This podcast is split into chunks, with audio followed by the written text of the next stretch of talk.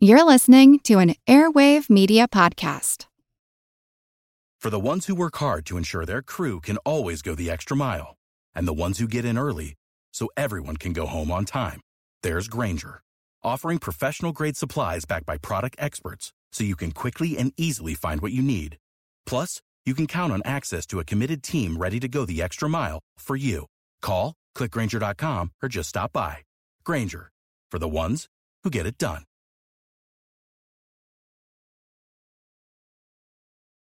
Want to learn how you can make smarter decisions with your money? Well, I've got the podcast for you.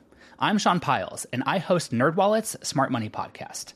Our show features our team of nerds, personal finance experts in credit cards, banking, investing, and more. And they'll help you make the most of your money while cutting through the clutter and misinformation in today's world of personal finance. You'll get clarity on strategies to help you build your wealth, invest wisely, shop for financial products, and plan for major life events. Listen to NerdWallet's Smart Money Podcast wherever you get your podcasts.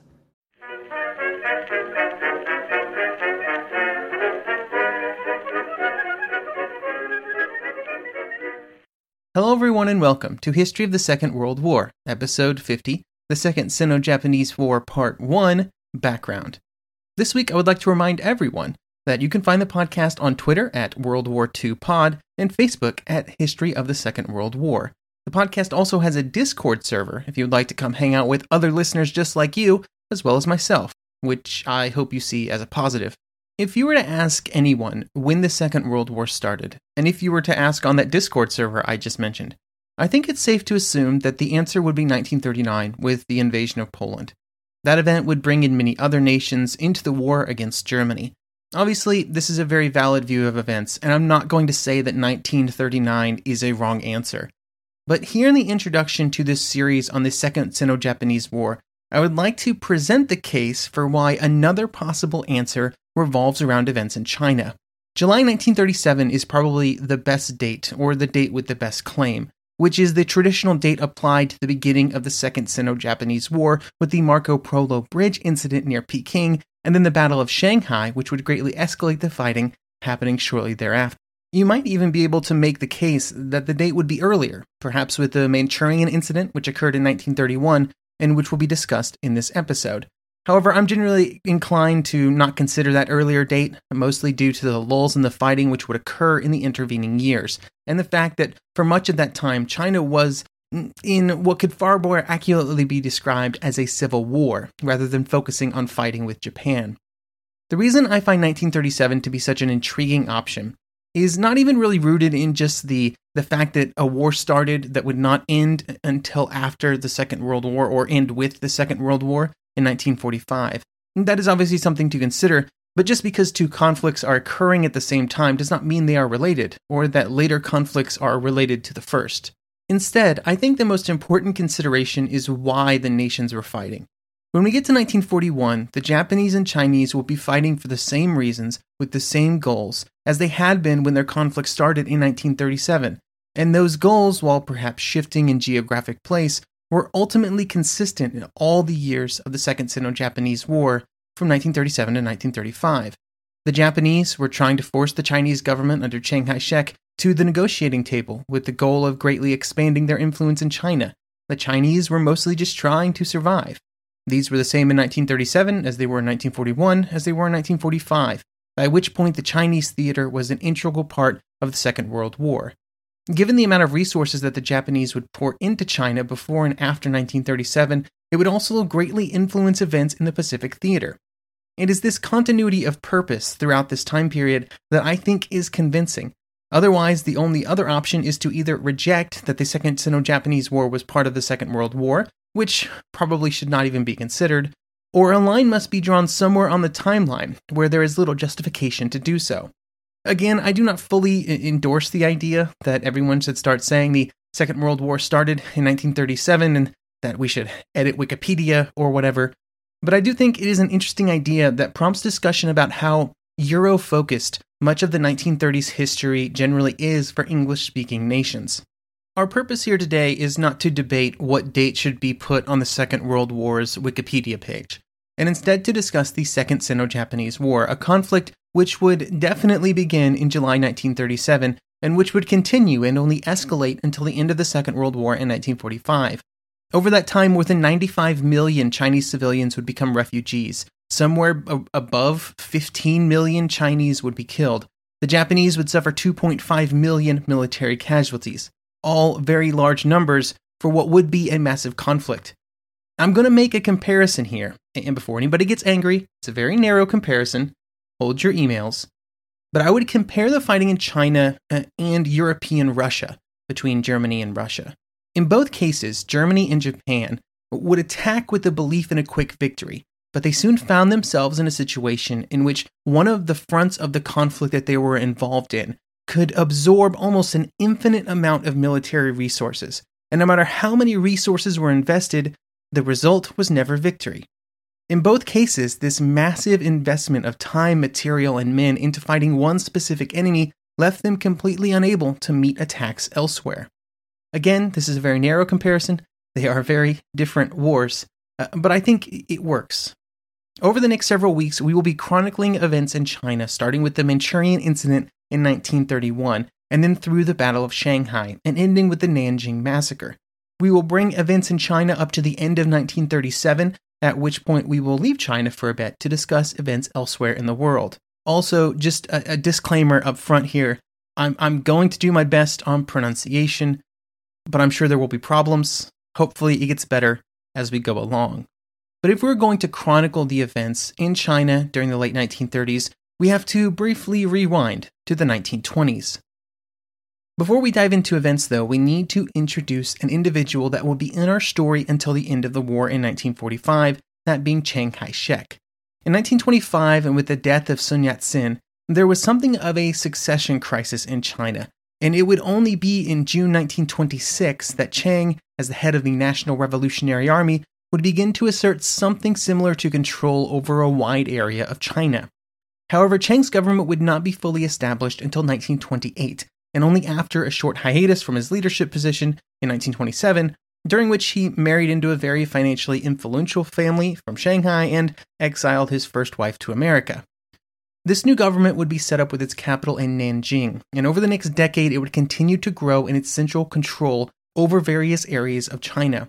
There's always an important footnote on the Chinese government during this period, though, and this is true up until the 1940s because there were serious limits on the ability of the government in Nanjing to project power, and limits to their ability to influence events in several areas. To start off with, um, there were almost constant small civil wars happening. There, there were some very large civil wars, as well as coup attempts and other internal squabbles. Key to all of these events was the relatively high level of local autonomy experienced in many provinces of China that could best be described as being led by warlords, for example, in Manchuria, Zhang Zuolang, known as the Young Marshal in the West, would be able to have relative freedom in his actions with little ability of Chiang and the government in Nanjing to influence those actions. This situation was replicated in other areas as well, especially in the periphery. Even closer to Nanjing, for example in Sichuan, the local military leader Liu Xiang was deeply protective of his autonomy, and this would cause serious problems during the coming wars with the Japanese. Early in the conflict, there would be instances of support not being provided to Chiang, specifically because various regional leaders believed that it would weaken them too much, leaving them open to falling completely under the control of the central government in Nanjing. Even with these difficulties, Chiang's power would grow, and near the end of 1930, he would finally feel secure enough to launch what would be known quite ominously as the extermination or encirclement campaigns. There would eventually be five such campaigns, and they would all be targeted at the Chinese communists. We will not be covering each of these campaigns in detail, uh, but in general, the course of the first four campaigns would follow a template. Chiang and the nationalists would target a specific area of communist strength, for example, the Jiangxi uh, Soviet, based in the Jiangxi and Fujian provinces, would be a primary target. And they would launch an attack on the Soviet with a, a number of troops that they felt was required for victory, usually about twice as many as would be available to the communists. Then, when they attacked, they would generally fail to achieve their objectives due to the difficulties of coordination and attack in enemy territory and against a highly motivated enemy. Each of these failures would, instead of destroying the Soviets, make them stronger due to the captured weapons and supplies. The fourth campaign would see an attack against Jiangxi of 154,000 men, with an additional 240,000 defending the borders around the area. And even with this large advantage over 65,000 uh, communist uh, soldiers, the result would still be failure after eight months of fighting. With the fifth campaign, which would begin in September 1933, there would be a change in tactics. Chiang and the Nationalists would have an overwhelming number of troops, 900,000 or so.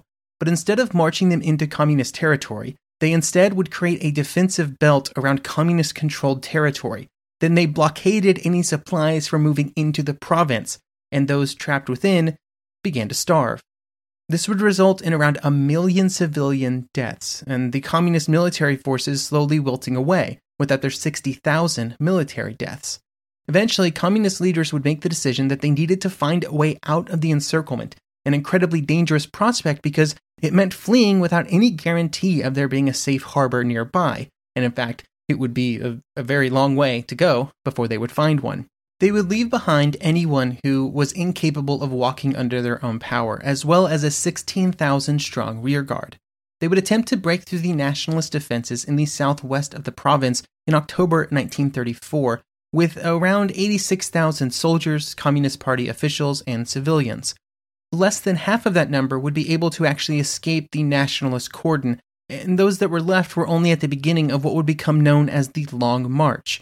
Over the next year, they would travel 6,000 miles before eventually arriving in the Shaanxi province in northern China, at which point only 10,000 of those that had started the march would reach its end. The legacy of the Long March and its place in the foundation of what would eventually become the Chinese Communist Party under the leadership of Mao Zedong is a large topic that we won't be diving into too deep, at least for now. What is important is that even with all of this animosity, this violence, and obvious ideological differences between the nationalists and the communists, which would result in the deaths of literally millions of people, in 1937, they would still agree to work together in a united front against Japan.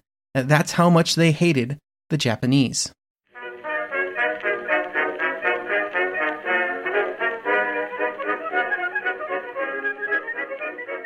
Hey guys, it is Ryan. I'm not sure if you know this about me, but I'm a bit of a fun fanatic when I can. I like to work, but I like fun too. It's a thing. And now the truth is out there. I can tell you about my favorite place to have fun Chumba Casino. They have hundreds of social casino style games to choose from, with new games released each week. You can play for free anytime, anywhere and each day brings a new chance to collect daily bonuses. So join me in the fun. Sign up now at ChumbaCasino.com. No purchase necessary. VGW. Void were prohibited by law. See terms and conditions. 18 plus.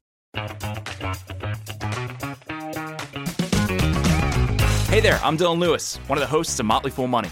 Each weekday on Motley Fool Money, we talk through the business news you need to know and the stories moving stocks on Wall Street.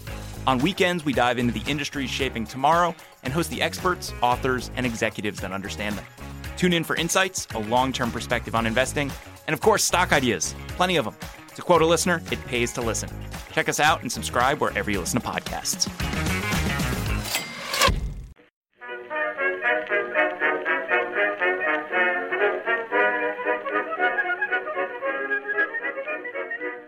Speaking of the Japanese, before we jump into events, we need to talk about why the Japanese were even in China in the first place.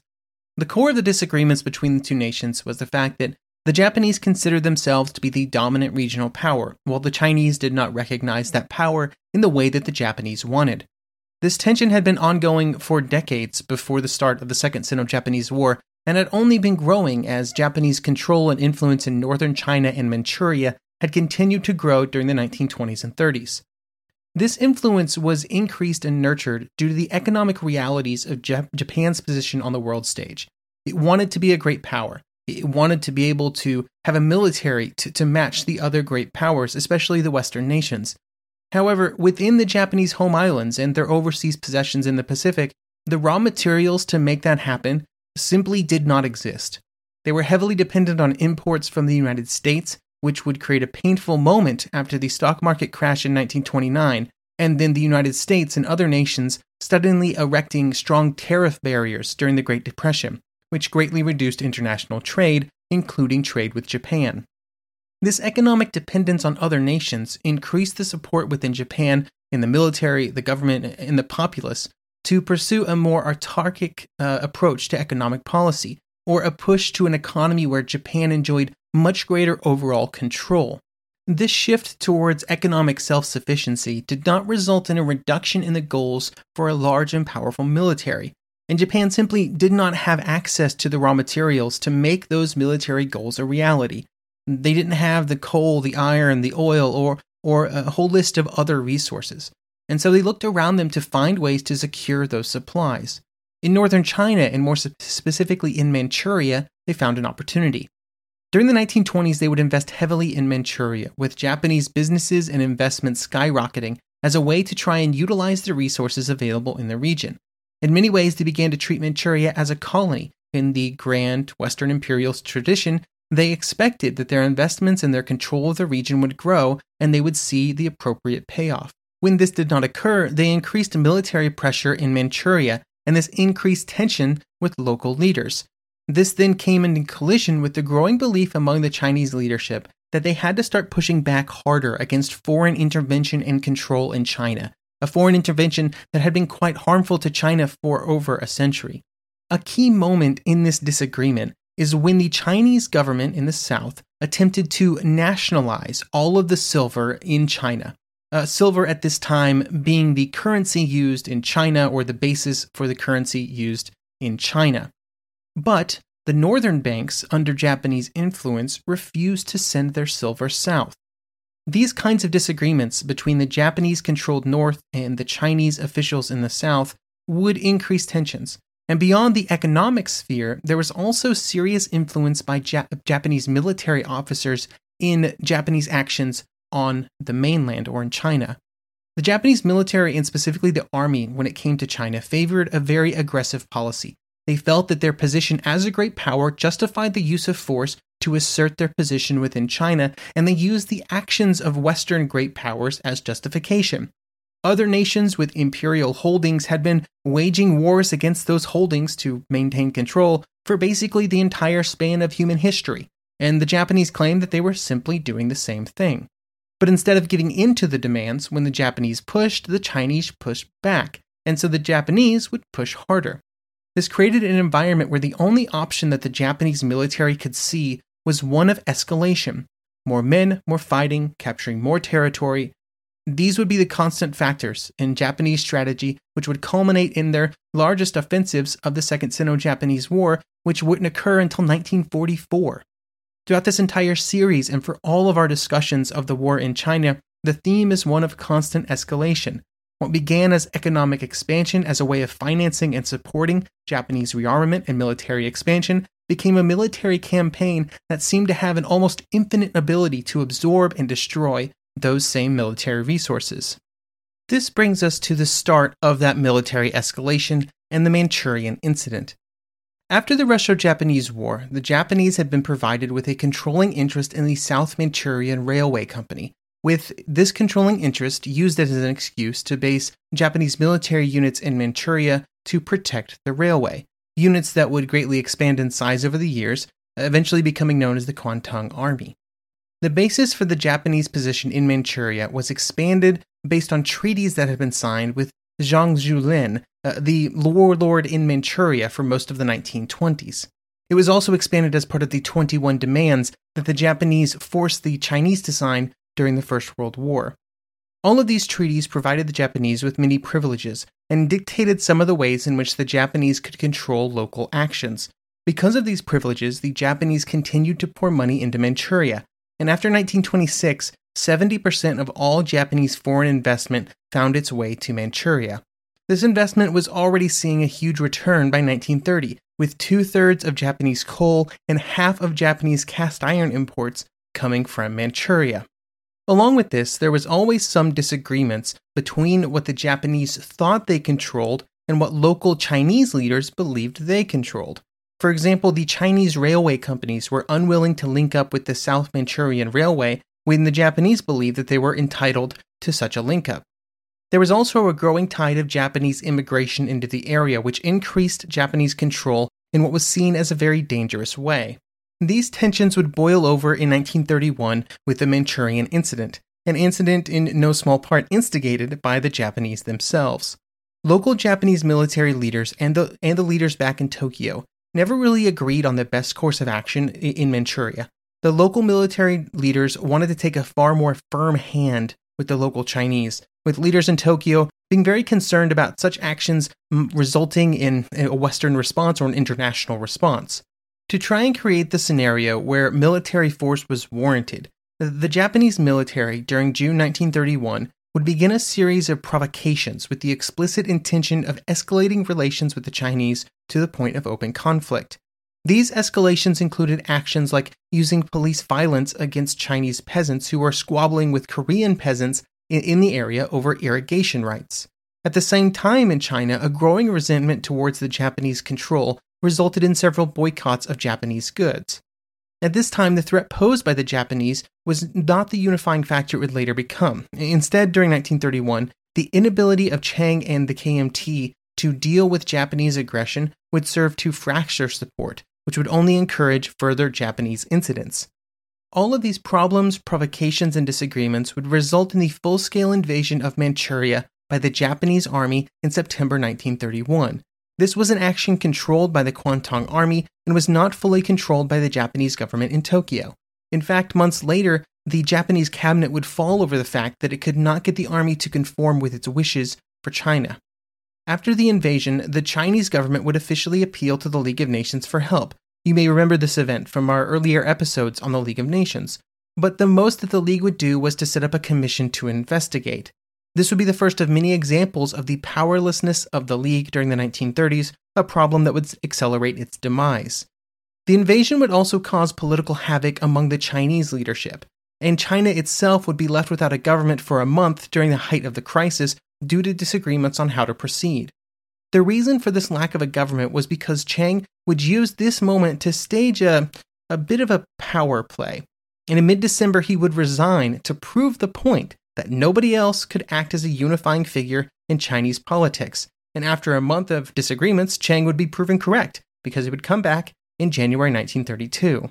On March 1st, the Japanese declared the creation of Manchukuo, a nation outside of China and led by a former Chinese emperor, which would then go on to function as a Japanese puppet state. The already high level of Japanese investment would only increase with massive spending on infrastructure, rail, road, telegraph, electricity generation, and many other areas, they, they would all see massive expansion. This was followed by investments in industry and mining, with the hopes of using Manchukuo as a base for uh, the continuing growth of the Japanese military. Eventually, it would become the most industrialized area in all of Eastern Asia outside of the Japanese home islands. The loss of Manchuria caused the Chinese government to further harden its resolve to stand up to the Japanese, although it would be some time before that resolve would result in open conflict.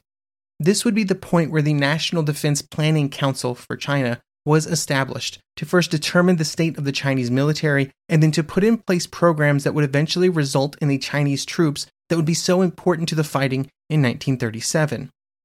Before we end today, let's take a brief moment to look at the international response to the events in China outside of the League of Nations. Much of the Japanese government's hesitancy to commit to expansion in China was based on concerns uh, about an international response, a response that would not really end up happening. Both the League of Nations and other interested Western nations did not really do anything after the invasion and establishment of Manchukuo. In fact, relations with some nations like Great Britain would only get better in the early 1930s. The British would start discussions for proposing a non aggression pact with Japan, essentially ceding all territory north of the Great Wall to China in exchange for guarantees of Chinese territory to the south. This agreement would not happen due to various political developments, but it was seriously discussed at a time after the establishment of Manchukuo. The failure of other nations to respond to the Manchurian incident would embolden the Japanese military, who seemed to now have a free hand in China, at least for the time being. This also further undermined the ability of the civilian government in Tokyo to control events in China, with their previously cautious approach proving to be unnecessary and their concerns unwarranted. This would lay the groundwork for the constant expansion in the years that would follow, expansion constantly and consistently justified by military necessity.